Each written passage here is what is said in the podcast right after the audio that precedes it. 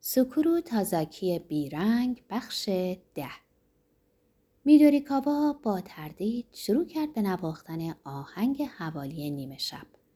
اول هر آکورد رو با دقت و با احتیاط نواخت. مثل آدمی که انگشتای پا رو در آب رود فرو کنه تا سرعت آب رو بسنجه و جای پا پیدا کنه. بعد از اینکه ملودی اصلی رو نواخت، بداه نوازی طولانی رو شروع کرد. هرچه پیشتر می‌رفت انگشتاش فرستر می شدن و پرزورتر. مثل ماهی که در آب زلال شنا کنه. دست چپش دست راست رو برمیانگیخت و دست راست محرک دست چپ بود. نواختنش چنان پرشور و پرروح بود که پدر هایدا ناکوکی پیانو رو فراموش کرد. پدر هایدا در سالن موسیقی دبیرستان در قلب کوهستان تنها شنونده این موسیقی بود و حس می کرد همه ناخالصی های وجودش شسته میشه. ترکیب زیبایی سریح موسیقی با هوای تازه سرشار از اکسیژن و آب خنک زلال رود کاملا هماهنگ عمل می کرد. میداریکاوا غرق نواختن بود. پدر هایدا هیچ وقت کسی رو این همه غرق کارش ندیده بود. نمی‌تونست از ده انگشت میدوریکاوا چشم برداره انگشتایی که مثل موجوداتی مستقل و جاندار در حرکت بودند. پس از یک روب میدوریکاوا از نواختن دست کشید. حوله زخیمی از کیف دوشیش در آورد و به دقت صورت خیس عرقش رو پاک کرد. مدتی چشمها رو بست. انگار که در خلصه فرو رفته باشه. سرانجام گفت خب دیگه بسته برگردیم. دست دراز کرد. کیسه پارچه‌ای رو از روی پیانو برداشت و آهسته به کیف دوشیش برگردوند. پدر هایدا دل به دریا زد و پرسید توی اون کیسه چیه؟ میداریکا فقط گفت تلسم شانس. چیزی مثل خدای محافظ پیانو؟ میداریکاوا با لبخندی خسته جواب داد نه بیشتر مثل همزادم. قصه غریبی پشتشه ولی خیلی طولانی و متاسفانه خسته تر از اونم که الان تعریفشو کنم. این تنها باری بود که پدر هایدا پیانو زدن میدوریکاوا رو شنید. میدوریکاوا بعد از اینکه در سالن موسیقی دبیرستان حوالی نیمه شب رو نواخت انگار علاقش به پیانو زدن و دیگه پاک از دست داد. اون دیگه تصمیم نداشت پیانو بزنه. میدوریکاوا نبوغی واقعی داشت. شک نبود. نواختنش این قدرت رو داشت که شنونده رو جسمی و روحی تکون بده. به دنیای دیگه ببردش. کار هر کسی نبود. ولی این نبوغ استثنایی برای شخص میدوریکاوا چه معنایی داشت؟ داشتن نبوغی مثل نبوغ میدوریکاوا سعادتی شگفتانگیز بود یا باری بردوش، موهبت یا آفت یا همزمان همه اینا. در هر حال میدوریکاوا ظاهرا آدم چندان خوشحالی نبود. حالت قیافش میون غم و بیتفاوتی در نوستان بود. هر از گاه لبخندی خفیف روی لباش می نشست ولی همیشه تودار و اندکی تنه آمیز بود. یه روز که پدر هایدا داشت در حیات پشتی هیزم می شکست میدوریکاوا سراغش اومد و پرسید که ساکی می‌خوری؟ پدر هایدا جواب داد یکم. میدوریکاوا گفت یکم خوبه می‌تونی امشب با من بخوری؟ از تنهایی خوردن خسته شدم. پدر هایدا گفت که از کمی کار دارم ولی ساعت هفت و نیم خلاص میشم. میدوریکاوا جواب داد که باشه پس بیا به اتاقم. وقتی پدر هایدا به اتاق میدوریکاوا رسید شام برای هر دو روی میز چیده شده بود. کنار بطری های ساکی داغ روبروی هم نشستند. غذا خوردن و نوشیدن. میدوریکاوا کمتر از نصف بشخابش خورد و بیشتر ساکی نوشید. از زندگیش چیزی نگفت در عوض از پدر هایدا پرسید که کجا بزرگ شده و زندگی دانشجوییش در توکیو سوال کرد. وقتی فهمید پدر هایدا فلسفه می‌خونه چند تا سوال فنی پرسید درباره دیدگاه جهانی هگل و مکتوبات افلاتون. معلوم شد که اون همه این دست کتابا رو خونده. معلوم شد فقط داستانهای جنایی نمی‌خونه.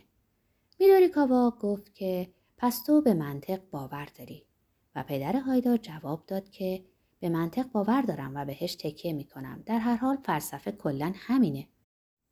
میدوریکاوا پرسید پس زیاد از چیزایی که با منطق سازگار نباشه خوشت نمیاد. پدر هایدا جواب داد صرف نظر از اینکه خوشم میاد یا نه فکر کردن به چیزایی رو که منطقی نیستن رد نمی کنم. اینطور نیست که ایمان عمیق و مطلقی به منطق داشته باشم. فکر کنم فصل مشترک امور منطقی و غیر منطقی مهمه. میدوری کاوا پرسید که به شیطان اعتقاد داری؟ پدر هایدا گفت شیطان؟ منظورتون شیطان شاخ داره؟ میدوری کاوا گفت آره اینکه واقعا شاخ داره یا نه نمی‌دونم. پدر هایدا جواب داد اگه منظورتون شیطان به عنوان استعاره ای از شره البته که بهش اعتقاد دارم. میدوری کاوا گفت و اگه این استعاره شیطان شکل واقعی پیدا کنه پدر هایدا گفت نمی‌دونم مگه اینکه واقعا ببینمش. میدوری کاوا گفت ولی وقتی دیدیش شاید دیگه دیر شده باشه. پدر هایدا گفت خب ما اینجا داریم فرضی حرف می‌زنیم. اگه بخوایم بیشتر دنبالش کنیم نیاز به نمونه های عینی تر داریم. مثل پلی که پایه آهنی لازم داره. هر قدر فقط با فرضیه جلوتر بری مسیر لغزنده تر میشه. هر نتیجه ای که ازش بگیری غلط اندازتر میشه. میداری کاوا گفت نمونه جوره ای از ساکش نوشید و اخم کرد. سپس گفت ولی گاهی وقتی نمونه واقعی پیدا بشه همه چیز محدود میشه به این سال که آیا قبولش می‌کنی یا نه؟ بهش باور داری یا نه؟ دیگه هیچ حد وسطی وجود نداره. مجبوری یه شیرجه ذهنی بزنی و منطق هم نمی‌تونه از این موقعیت نجاتت بده. پدر هایدا گفت بله شاید نتونه. منطق کتابچه راهنمای دم دستی نیست که بشه تندی رفت سراغش ولی بعدتر باید بتونی در هر موقعیت مفروضی منطق رو به کار بگیری میداری کاوا گفت ولی اون موقع ممکنه خیلی دیر شده باشه پدر هایدا گفت اما این هیچ ربطی به منطق نداره. میدوری کاوا لبخند زد و گفت آره راست میگی. حتی اگه توی مسیر هم بفهمی دیگه خیلی دیره. این با منطق فرق می‌کنه. یک استدلال قرص و محکمه. جایی برای بحث باقی نیست. پدر هایدا پرسید که آیا شما همچین تجربه ای داشتین آقای میدوری کاوا؟ تجربه پذیرفتن چیزی، باور کردنش، شیرجه ای آنور منطق میداری کاوا گفت نه من به هیچی باور ندارم نه به منطق نه به خلاف منطق نه خدا نه شیطان نه تعمیم دادن فرضیه ها نه چیزی مثل شیرجه هر چیزی رو همونجور که هست بی حرف قبول می‌کنم راستش مشکل اساسی منم همینه نمی‌تونم بین عینیت و ذهنیت درست خط بکشم پدر هایدا گفت که موسیقی شما می‌تونه آدم رو تکون بده من از جز زیاد سر در نمیارم ولی در این حد مطمئنم. میدوری کاوا بیمیل سر تکون داد که نه. گاهی استعداد داشتن ممکنه چیز خوبی باشه. تو خوش قیافه ای توجه ها رو جلب می‌کنی. اگه خوش شانس باشی پولم در میاری. زنا دروبرت میان. از این منظر استعداد داشتن از استعداد نداشتن بهتره. ولی استعداد به تنهایی وقتی کار می‌کنه که پشتوانش یک تمرکز فیزیکی باشه و ذهنی سرسخت و سرکش. کافیه یک پیچ در مغزت شل شه و بیفته یا ارتباطی توی تنت مختل بشه تا تمرکزت از بین بره. مثل شبنم دم صبح محو بشه. دندون درد ساده یا شونه گرفته کافیه که دیگه نتونی خوب پیانو بزنی. واقعیتش همینه. راستشو بخوای من خودم تجربهش کردم. یه سوراخ توی دندون، یک شونه دردناک کافیه تا تصویر و صدای قشنگی رو که دلم می‌خواد منتقل کنم از دست بره. بدن آدمیزاد انقدر شکننده است. سیستم پیچیده که می‌تونه با یه چیز خیلی پیش با افتاده از کار بیفته و در بیشتر موارد وقتی از کار افتاد به سادگی سرپا نمیشه. میشه با یه دندون سوراخ یا شونه گرفته کنار اومد ولی از کنار خیلی چیزا نمیشه گذشت. اگه استعداد پایه‌ای که میشه بهش تکیه کرد و در عین حال انقدر غیر قابل تکیه است که هیچ نمی‌دونی یه دقیقه بعد چه بلایی سرش میاد. پس اصلا یعنی چی؟ پدر هایدا جواب داد که استعداد ممکنه موقتی باشه و کم در کسی هم می‌تونه همه عمر نگهش داره. ولی همین استعداد جهش بزرگ روحی رو ممکن می‌کنه. این یک پدیده تقریبا جهانی و فارق از فرده. میدوری کاوا پیش از اینکه جواب بده مدت این حرف رو سبک سنگین کرد. موتسارت و شوبرت مرگ شدن ولی موسیقیشون تا ابد زنده است. می‌خوای اینو بگی؟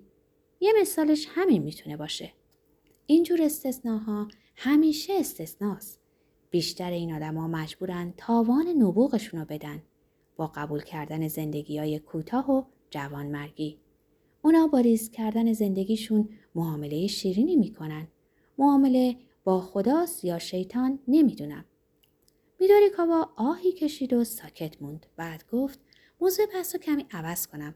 راستشو بخوای من دارم میمیرم. فقط یه ماه دیگه فرصت دارم. حالا نوبت پدر هایدا بود که ساکت چه. کلمه ای از دهنش در نمی اومد. میداری کاوا ادامه داد که با بیماری دست و پنجه نرم نمی کنم. وضع جسمیم رو به راهه. به فکر خودکشی هم نیستم. پدر هایدا پرسید که چطور می‌دونین که فقط یه ماه فرصت دارین؟ میدوری کاوا گفت که یکی به من گفت.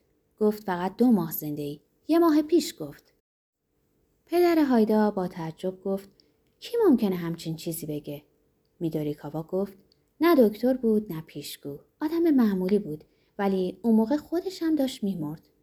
پدر هایدا این حرف رو در ذهنش سبک سنگین کرد ولی جای پای محکمی پیدا نمی کرد و گفت اون وقت دنبال جایی برای مردن به اینجا اومدین؟ حرف شما رو درست متوجه نمیشم ولی راهی وجود نداره که جلوی مرگ رو بگیرید؟ میدوری کاوا گفت یه راه هست. اینکه این ظرفیت رو که اگه دلت خواست می‌تونی اسمش رو کپون مرگ بذاری به یه نفر دیگه منتقل کنی. منظورم اینه که کس دیگری رو پیدا کنی که به جای تو بمیره. رد می‌کنی به نفر بعدی و بهش میگی خب حالا نوبت توست. بعد می‌ذاری میری. اگه این کار رو بکنی اجالتا از مرگ جستی ولی من چنین برنامه ای ندارم.